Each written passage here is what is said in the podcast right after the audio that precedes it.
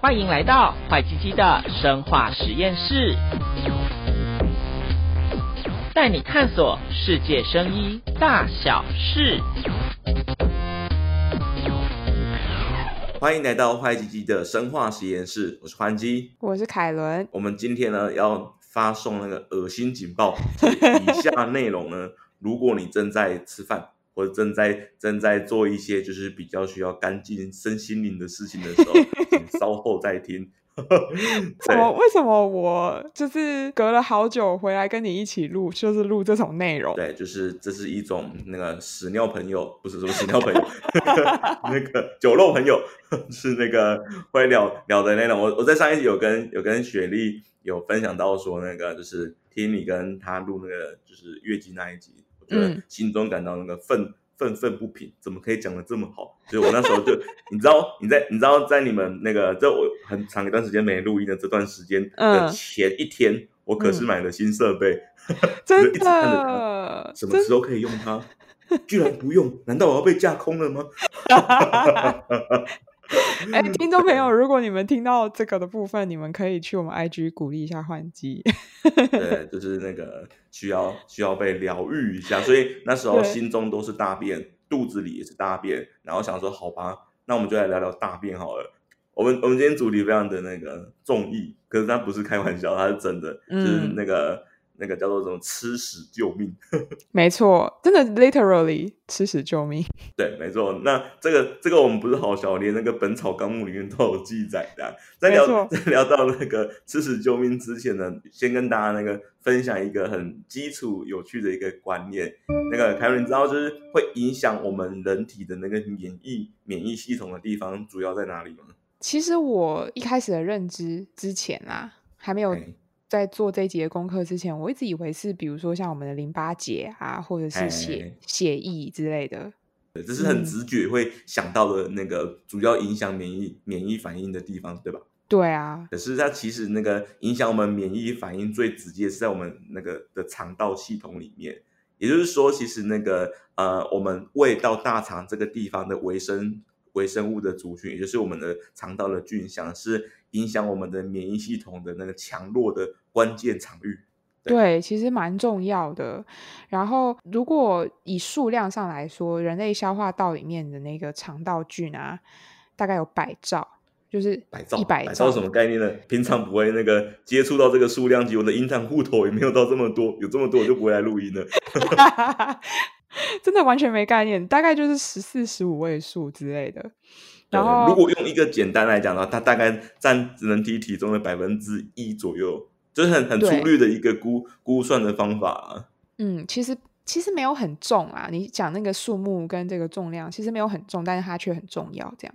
对对对对对。那其实以肠道菌相来讲的话，主要会分成什么细菌啊，然后那也也有包含一些古细菌跟真菌。哎，那那个凯文，你知道细菌跟古细菌它的差别是什么吗？可以跟大家说明一下，其实细菌跟古细菌，它们都是属于所谓的原核生物啦。哇，原核生物，呃、好久没听到这四个字了。然后呢？对，呃，就是他们的，你就把它想象，他们都是细菌的一种。但是，但是其实他们是不同的两大类。那主要差别就是，他们两个，嗯、因为细菌是有细胞壁的。那它们这两种的细胞壁组成的分子不太一样啊，或者是它们细胞膜的某些化学结构也不太一样。然后比较特别的一点是说，嗯、那个古细菌，它们的生存环境通常都是那种超级险恶，嗯、就是比如说像火山旁边的那一种啊，哦、或是什么。哦就是温泉，就是它可以耐超高温的，或是就是非常险恶的环境，通常是古细菌。而且我之前有看到，就是一些资料说，古细菌通常不太会治病，就是他们、哦、真的哦，对，为什么？我不知道，可能因为他们生存环境其实也不太会接触到人类吧。合理耶，因为其实你刚才讲到说，就是在一些高温，就会想到说，以前生物课本百科全书不是会。讲到说，就是地球初始的时候是一群的那个火山的熔岩那些的，嗯嗯嗯，对，或者是不然就是很冷的地方啊，什么之类的，也是，因为那时候没有人，那时候没有人类，所以它它的发展其实也不需要去对于人体有什么那个好或坏的交互作作用这样。对，就人类就不会成为它的宿主，所以基本上对啦，细菌跟古细菌就是有一些他们的就是整个细胞的组成上的差异啊，还有它们生存环境，甚至它们代谢的方式也不太一样。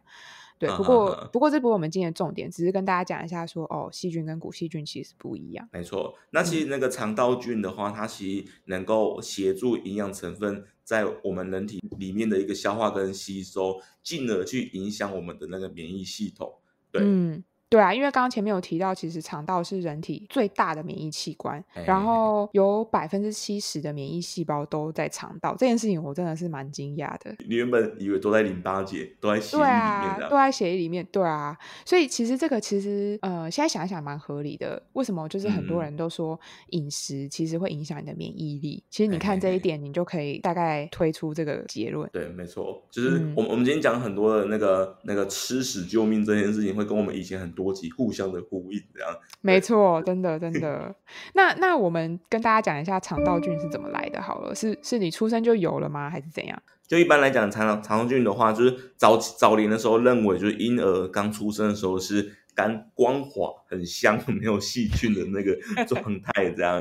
可是其实一直近年的研究发现，哎、欸，其实婴儿在那个你出生之前，就是可能还在。肚子的妈妈肚子的里面的时候，就开始具有很初始的微生物的菌相，这样、嗯、是在你生产的过程啊，或者说是哺乳的过程当中，你慢慢的去取得那个大量来自母体的微生物。你不觉得这种传承的概念非常的感动吗？就是在你还在母体的时候，你妈就先把微生物给你了，就是那个从那时候开始供应你，对，就是对我们。要孝顺，不是这样的吧？然后这个这是什么结论？再来的话就是那个，就是婴儿的肠道菌的菌相发展会有三个阶段嘛，就是一般来讲发育期就是三到二十四个月，就大概到一岁多的时候啦。嗯，对啊。然后再来的话就是过渡期，就是第十五个月到第三十个月，就是到两岁中的时候，然后最后稳定的时候就是三十一到四十六个月，将近四岁的时候，其实那时候影响那个我们胎儿肠道菌相的因素包含。哺乳啊啊，生产的方式啊，就是无论是自然的或是剖腹的啊，地理环境，嗯、或者说你家中有没有那些那个手足跟一些宠物的接触等等等等等，都会影响到胎儿的肠道的菌相。对啊，其实这个影响的因子蛮多的。那举例来说好了，像呃，其实有研究就说，如果婴儿是自然产的话，嗯，它通常比剖腹产拥有更多的肠道菌，不管是种类还是数量上都比较多。然后另外也有研究是说，哦，母乳喂养的小孩跟奶粉喂养的来比的话，它会有更多的呃比菲德氏菌。那我觉得大家可能听到比菲德氏菌，因为广告常常可能会出现这个名。名字，可能就乳里面吗？还是对，还是什么出现的名字？对，或是很像养乐多的东西，可能也会有。对啊，所以一般而言的话，就是幼儿的那个肠道的菌相会在两岁的左右会慢慢的越来越稳定，甚至会很接近成人的那个肠内的菌相的组成。这样，对对，然后影响。就是是我们的肠道菌丛的因子，就包含呃饮食啊，还有我们吃的药，或者是你的健康，你的整体的健康状况。对，对，对，对，那我们后面也会讲到说。就是吃药到底要会怎么样影响到我们的那个肠道菌相？没错，没错，没错。嗯，那一般来讲的话，其实我们肠道菌的话，其实有几个部分共同那个组成，就是肠上皮细胞、免疫细胞跟肠道的那个菌虫，它们联手的构筑了我们肠道的免疫系统的整体。这样。嗯，因为肠道菌虫它可以保护我们的肠道不会被病原菌。病原菌伤害，你试着念这个病原，你试着念病原菌念十次。病病病，没有，怎么念都不会念到病病病。病原菌。好，总之它就是会保护我们的肠道不被这些会让你生病的细菌伤害，因为有有一些机制是，比如说它会直接跟这些病原菌呢竞争有限，嗯，对，竞争有限的那个营养物跟肠道附着位置，就是。跟他们抢食物还有房子的意思啊，好像在打电动，世纪帝国，就是我方我方军力跟敌方军力的一个就是消长竞争的概念。对，所以呃，如果他跟他们竞争，然后跟他们抢资源的话，啊，他那些病原菌就不太容易可以长起来。然后有些肠道菌也可以分泌抑菌生态，就是它会去抑制别的细菌的生长，这样。对对对对，对啊，所以其实我们的肠道菌它其实就很像是一个生态系的一个概念，就是你的肠胃里面有一个生态系，然后那个有有益于身体的菌跟有害于身体的菌两者在竞争消长。很多组织团队可能也是这样啊，大家可能听过什么劣劣币驱逐良币之类的。啊，你良币如果越来越多的话，你就会良币驱逐劣币，反正大概这个意思啊，就是越多越来越多好的肠道菌像，你可以让那些对身体有害的，就是不会影响到我们的健康，这样。对，那但是除了就是外来的病原菌，这些病原菌可能是你吃进去的，比如说你喝了早餐店的大冰奶啊，这种 那个很经典的。对，那哎，帅哥要捞赛吗？就给你一杯大冰奶。对，除了外来的话，呃，肠道菌丛里面可能也会有，就是会致病的菌种。但是因为刚刚我们提到，就是反正很多种微生物互相竞争、互相影响，所以如果在就是一个稳定平衡的状态呢，事实上这些呃可能有致病能力的菌是没办法造成伤害的。可是如果你没有好好的维持你的健康啊，那这些平衡被破坏的话，就有可能让这些你知道。嗯，比较坏的菌长起来，然后好的菌就是没有那么容易可以跟它竞争，那就会造成生病啊之类的。没错，没错，就是那个。嗯、那我们来来看一个很有趣的新闻，它发发生在今年九九月底，就二零二零年了、啊。有一个阿嬷，嗯、那个她感染了一种一种菌，那个菌很特别，叫那个困难梭菌。嗯、对，就是那个很困难那个困难，然后太空梭的梭细菌的菌这样。对他，因为那个困难梭菌感染，然后医生用抗生素啊，各种的治疗都没有用。正当阿嬷感到人生一片黑白的时候呢，眼前出现一坨黄金，那个 原来吃屎真的可以救命了。对，那它细节是怎么样？凯伦来跟大家说说这个大便的故事。对啊，为什么是我在讲？呃，我觉得很适合啊，没有啦，我也可以讲。对，总之呢，就这个阿妈她八十五岁，但是她反正她罹患了癌症，对，然后她就是在医院，呃，就是受到这个困难梭菌感染嘛，然后她那时候就是反复的腹泻跟有黏液便。对，什么是黏液便？什么是黏液便？你干嘛故意问我？好，我讲我讲，就是那个你的便便上面带有黏黏的，跟皮蒂一样的那个附加物，这样啊，那个附加物其实就代表说你大肠的黏膜那个受到破坏而脱落啊，就是脱落掉在你的大便上面嘛，嗯、对啊，然后那个那如果你脱落的是其他东西的话，就是其他附加物这样。那那你要就是我们要很很留意的，就是那个它可能是大肠炎啊，或者其他的免疫问题所引起的。嗯、好，拉回来，刚才讲完了黏液便。好，对，那所以他就是有这种现象，然后医生就给他不同的抗生素，想要治疗嘛。因为通常如果是细菌感染，对医生通常就是开抗生素，可是他都没办法改善。对，所以呃，他后来就接受口服胶囊的这个微菌丛植入治疗。那。简单来说，就是他把有健康菌丛的粪便移植到这个病患的肠道当中，那他的他的排便就恢复正常，解除危机。这样，哇，太棒了！觉所以阿妈是阿妈，不是一口一口的把屎吃进去，大家不要误会，就是没有这么恶心这样。不是不是，对，他是用口服胶囊的方式，就是有点像是呢，肚子里面有一群的坏蛋，然后这时候呢，你你你那个就是把一群的军队，然后吞进去，然后干掉你里面的奸臣。然后那个恢复那个身体免疫的平平衡，这样。对啊，呃，我觉得如果那时候已经生病，然后又一直腹泻，然后肠胃发炎，然后还要叫你吃大便，你应该也吃不下去吧？而且一般一般病那个病痊愈的时候，不是都会去跟别人那个见证分享，说啊我啊好了啊。可是如果说要跟别人说我吃屎好了，感觉。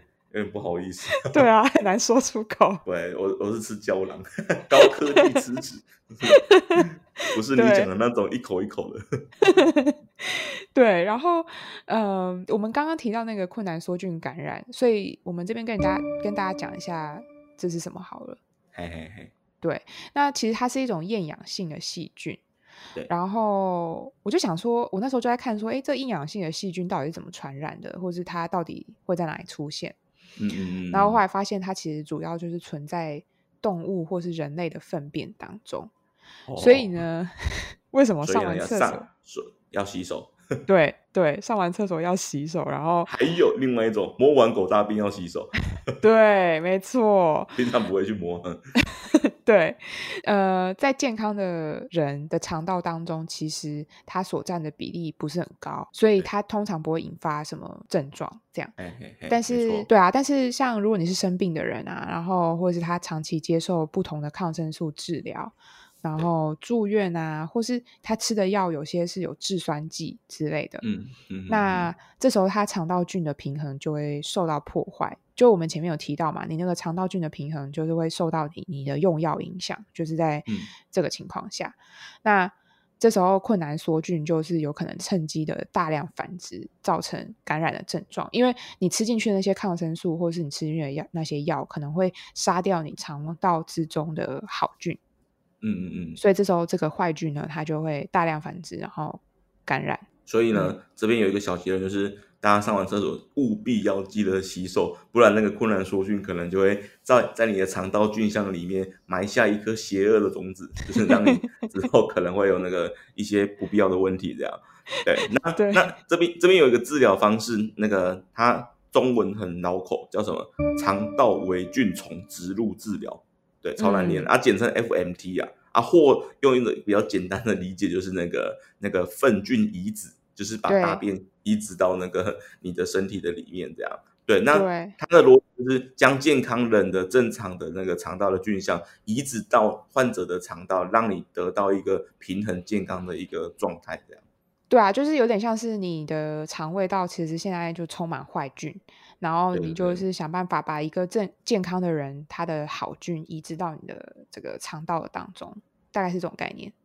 对，就同步，就是有点像是我们有一个比较荒谬的方式来比喻哈，就是那个同同步，就是可能在我的肠道接一个 USB 的线啊，在另外一个那个不健康的人的肠道也接一个 USB 的线，然后我把我的菌相同步到到他那边，然后让他能够有一个健康的一个菌相的状态。嗯进而获得健康。对对对，让他有足够的就是好的病菌去把那些坏的病菌就是竞争掉，这样。对对，降妖伏魔，嗯、然后那个 对，硬要用一些很奇怪的成语做一个小结论的，有我这个坏习惯。然后好，然后 anyway，对啊，所以后面的话，其实刚刚有提到说，其实那个。那个大家在做那个粪菌移植，不是那种很太高的形象，就是有一、嗯、有一个刨冰的碗，上面放了一坨屎，拿着汤匙一口一口把它吃进去，不是，不是这样的画面哎，对，不是这样的，你这样可能真的会出事，这样，对。那基本上呢，我们我们用流程来讲啊，就是那个第一步，健康捐赠者的粪便呢，你要先用生理食盐水把它稀释好，这第一步，你要先用生理食盐水稀释那。第二步呢，你要那个把杂质把它过滤掉，这样、嗯、对，然后再来第三步，你利用一些灌肠啊、内视镜啊或口服胶囊这一些的方式呢，植入那一些有问题菌相的那个就是病患的肠道系统中，这样对，所以其实这是一个很高科技的吃屎的过程，这样就是不是你所想的那个 那个样子。对，高加工，对，高加工食品，一般我们不鼓励大家自加工食品，这个可以。对，而且其实你刚刚描述的这个过程，就是其实你不会去吃到大便的味道或者是口感。也许口感不错啊，你吃过吗？我不知道啊。对，反正反正其实不是大家想的那么恶心的的样子啊。对对对，就是那个那个不妨一试这样，没有啊，反正是它是有一个卫生的过程这样。对对对对对。然后这个用用这种粪菌移植的方式去治疗困难梭菌感染的呃临床试验的过程是怎么样呢？呃，其实它就是第一次，呃，针对这样的就是 FMT 的这个临床对照实验，它是在二零一三年被发表，嗯、所以其实也没有很久以前哦，七年前。对，那时候试验结果就是证明说，哦，这个 FMT 的效果比用那个霉素还好。对，就是一种抗生素啦。那因为这个治疗效果太好了，而且它有统计统计学上的这个 significance，就是呃显著性差异。对，对所以还提早结束试验，这很少见的。一般的话都是 delay delay，居然提早提早结束，代表它真的很有用。对啊，然后在同一年的时候，就是美国的 FDA 就把这个技术列入所谓的困难梭菌肠炎治疗指南。对，有够牢口的，真的超绕口。它它好用到那个缩短试验的时间，胜过万古霉素，甚至最后被写成一个字来，那个 代表说它真的是有显著的在医学上面的一个差异。这样，对，嗯，而且其实这个技术啊，它呃，虽然说现在都还在研究阶段啦，但是其实现在有很蛮多研究都把它想说这个 FMT 是不是也可以用在比如说。呃，其他疾病的治疗或是控制，嗯、包括像对啊一些自体免疫疾病啊，或者是肥胖、嗯、代谢疾病啊，还有什么多发性硬化症，还有帕金森氏症之类的。所以，也许就是之后它的用途不见得就是只是治疗困难梭菌，它可能还可以用在其他你可能没有想到会有连结的疾病。嗯嗯嗯，很多医学都这样啊，嗯、就是前面发现只有。这个或者前面发现没用，可是，在后面的新的疾病那边，它会有很大的效果。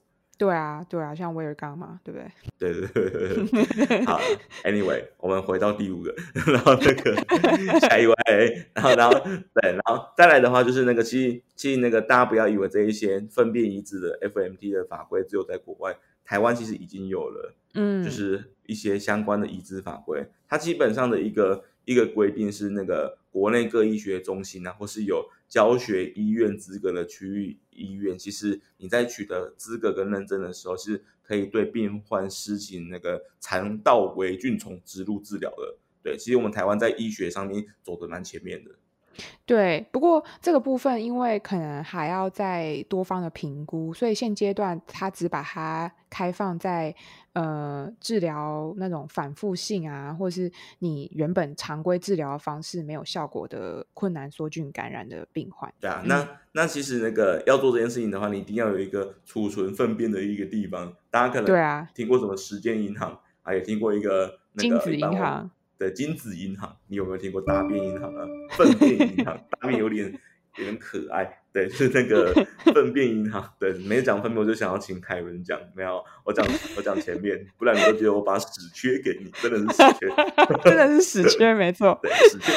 对，对，一般一般来讲，美国啊、香港啊、那个台湾都有这样。我就讲台湾好了，嗯、就是那个台湾的部分的话，在那林口长庚医院的话，就有一个维菌银行。对，那其实那个就是还有那个台北的龙总，对，目前的话就是长庚跟龙总有这样的一个分面银行，可以去做 FMD 的后续的事情，这样。嗯嗯嗯，我觉得我觉得这个我也是蛮惊讶，没想到原来有这样的银行资源。然后对啊，然后美国的话，因为我们有美国的听众，呃。就是它叫一个 Open Biome，然后它其实是一个非营利组织啦，然后它就是会收集跟检测啊，然后呃提供医院这些就是 FMT 需要的粪便样本，然后你可以，你可以，你可以，我其实有去他的网站上看，对，然后他就是反正就是你可以去说哦，我想要抖内，我想要 捐赠我的粪便这样，有钱吗？他就是会，他就是如果你他他会有一一系列的那种健康。检查，他可能会抽、oh. 抽血啊，然后验你的粪便，看你是不是真的是健康的人。Uh, 那那如果你捐赠一个粪便样本，可以获得四十块美金，好气也不少哎，一千对啊，对啊，不少哎。然后如果你一周五天全勤的话，你可以额外再获得五十块美金的奖励。所以如果你比如说你一个礼拜提供不到三到五次粪便，然后再加五十块全勤这样，然后就是哇。如果你一年五五十二个礼拜啊，你可以，你每天都要大便啊。对啊，都在被那个收集检体。对，就如果一年五十二个礼拜，然后你可以赚呃一万三千块美金，这样。哎、欸，很不错哎，unbelievable！我觉得大学生就靠这个打工就好了。真的，反正反正你根本就不花任何力气啊。要了，大便要花力气，好不好？不是，就是你每天都要做啊。对啊，对啊，对啊，对啊。哎、欸，很有趣哎，居然可以靠靠大便的方式来那个获得一些的收入，这样。对啊，不过你真的要很健康啊，因为好像只有百分之三的人通过他的健康检测。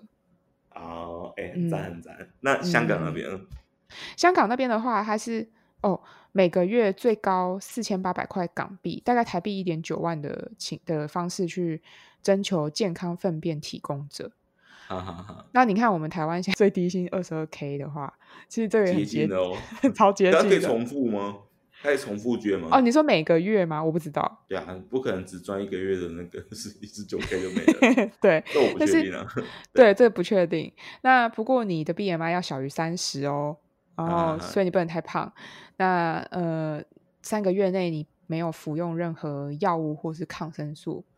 然后你要通过它一系列，也是要通过很多什么问卷调查啊、血液筛检啊、呃、粪便筛检之类的，确定你通过就是它健康的条件，你才可以捐赠啦。哇，天啊！其实我觉得，嗯、其实我觉得蛮蛮蛮励志啊，就是只要 你那个，即即便你走投无路，你只要身体健康，你可以去赚各种营养费。你那个粪便银行也去一下，精子银行也去一下，然后那个。对，你不会饿死啊！就大家要活着要盼望，嗯、超正面的。这是什么结论呢、啊？对，就是大家没事去捐个屎，捐个精子。因为可能真的有很多人很需要啊。这样的，因为这资金，可是台湾我不知道那个那个长长庚跟农总那边捐食有没有这种营养费的问题。哦，对，这个我就不知道台湾有没有有没有补助了。对对对，我再帮他了解一下，嗯、放在社 群。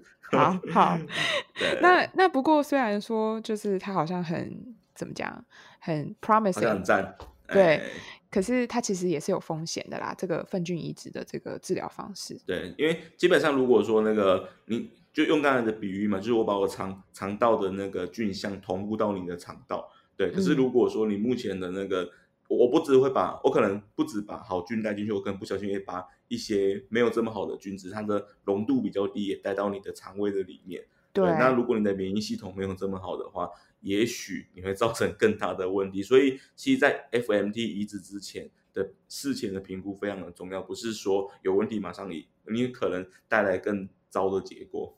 对，因为像 FDA 它呃。今年三月就有发出警告说，像这样子 FMT 就是呃粪菌移植的治疗方式，有可能会导致严重或者是威胁生命的感染。那呃，其实在美国有呃六个案例是他接受了这个呃粪便移植呃粪菌移植的治疗之后呢，反而受到病原菌的感染，然后就挂了。这六个人里面有两个死掉了。天哪！对，所以其实并不是完全没有风险的啦。嗯嗯嗯，而且而且很酷的是，也不是很酷啊，它还有一个很应景的是，那个这个 FMT 如果没做好的风险的话，也会那个有导致那个就是一种 SARS Coronavirus Two 的一种可能性。这个是什么东西？就是因为我们现在不是有 COVID nineteen 吗？对，然后所以 FDA 就今年今年四月就发布说，哦，所有执行这个。粪菌移植的单位都要额外进行一些防护措施，嗯、包括如果你是是二零一九年十二月以后捐赠的粪便啊，还有捐赠者，你都要检测说哦，你确定你没有感染这个新冠病毒？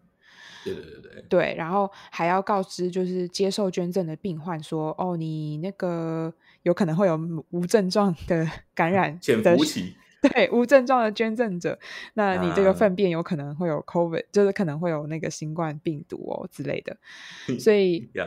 对，所以这个部分就是原来呃，其实其实对啊，其实可以想象，你这个感染这个病毒，你也不知道它到底会不会就是存在你的肠道当中。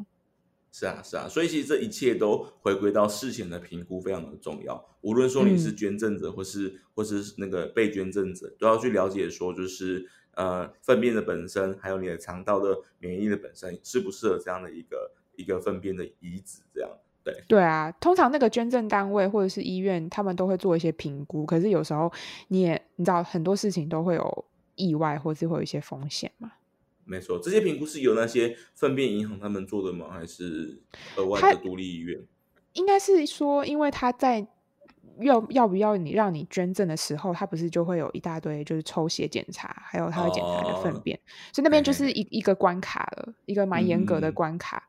嗯、对，只是事后他可能还会有其他程序，但是虽然说他们可能都有严格检查，可是你知道有时候还是会无法避免的会有一些可能意外发生。对 对，没错没错，对啊。然后那最后就是那个那个。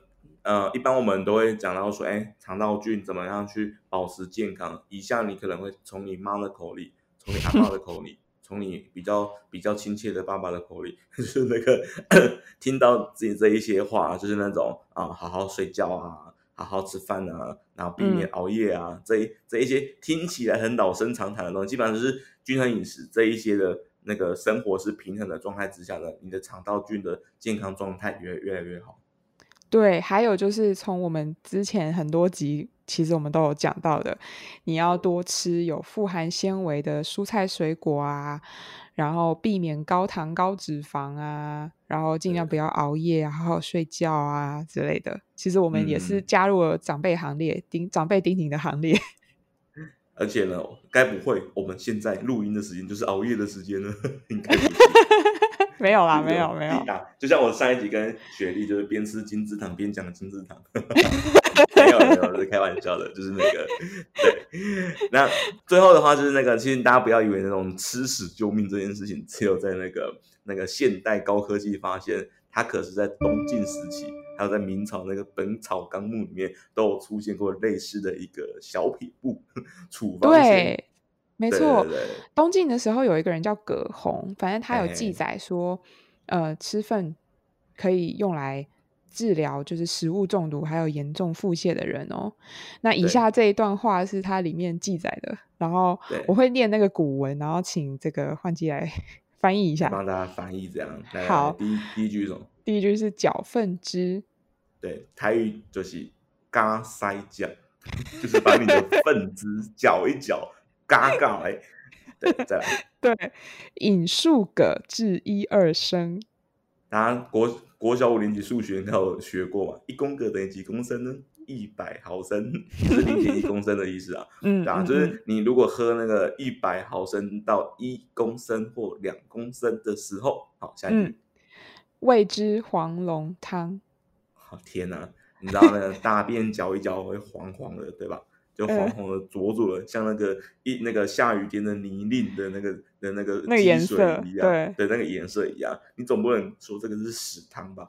然后葛洪也是要面子的，你说你总不能说这是尿尿液汤之类。他起一个很厉害的，叫做黄龙汤。对没错。然后最后这句厉害了，厉害了。成酒者家。天啊，有没有觉得像酒一样？越沉越香，所以如果你在那个东晋时期，如果你是那个葛洪的好朋友，他突然从家里拿出一坛黄龙汤，不要太开心，不要以为是什么黄汤下肚之后，然后开始那个可以讲出很多很多奇怪的梦话之类的。嗯，黄龙汤就是食汤的意思，然后然后放一个对越，然后他还有说哦，对，他还有说饮粪之一生即活。哇，天哪！基督徒就说哈利路亚，超厉害，就是那个饮 饮分支，分支不用解释，是塞酱嘛。你喝一百，你喝一公升，就是一千毫升的时候，激活你那个有没有听到声音？嗯、对，就是手上盖，然后那个人就活出来，活过来了。对，变魔术。其实我发现葛洪蛮浮夸的。对对对，他很适合来参加那个坏鸡鸡的生化实验室。对，没错，没错。然后。明朝的李时珍的《本草纲目》其实他也有记载，嗯、就是说，如果你把粪便，其实它比较接近现代，我觉得他说，如果你把、欸、你把粪便晒干磨成粉啊，或者是你取出它那个沉淀的上清液，可以入药。啊、对对对对，然后可以治疗就是狂泻啊、心腹疾痛等二十多种病症哦。所以，所以他的做法，哦、对他的做法比较像。我们刚刚前面提到，我们是用食盐水先稀释，然后去除杂质之类的。嘿嘿嘿嘿，对对对，不愧是李时珍，而且连上清液都出现，而不是在那个以前生化实验室会出现的那个。对啊，离心之后产生上清液什么之类的。对，李时珍的 protocol 好猛。对啊，很厉害诶，这是古人的智慧。真的，真的，真的，真的，对。然后那个，anyway，好，我们今天那个，呃，不是有一个成语叫什么“穿古见古神挖古今”的，好，随便啊。然后我们今天从古古今中外的例子来跟大家讲那个，就是吃屎的好处，这样。对，反正最后呢，就是如果各位各位听众，就是你们对于这一集啊，大便啊，肠道菌啊，或者说有有其他的好玩的想法的话，欢迎到我们的 IG、我们的粉专来跟我们互动，或者来。对对，我是欢聚，哦，我是凯伦，拜拜，拜拜。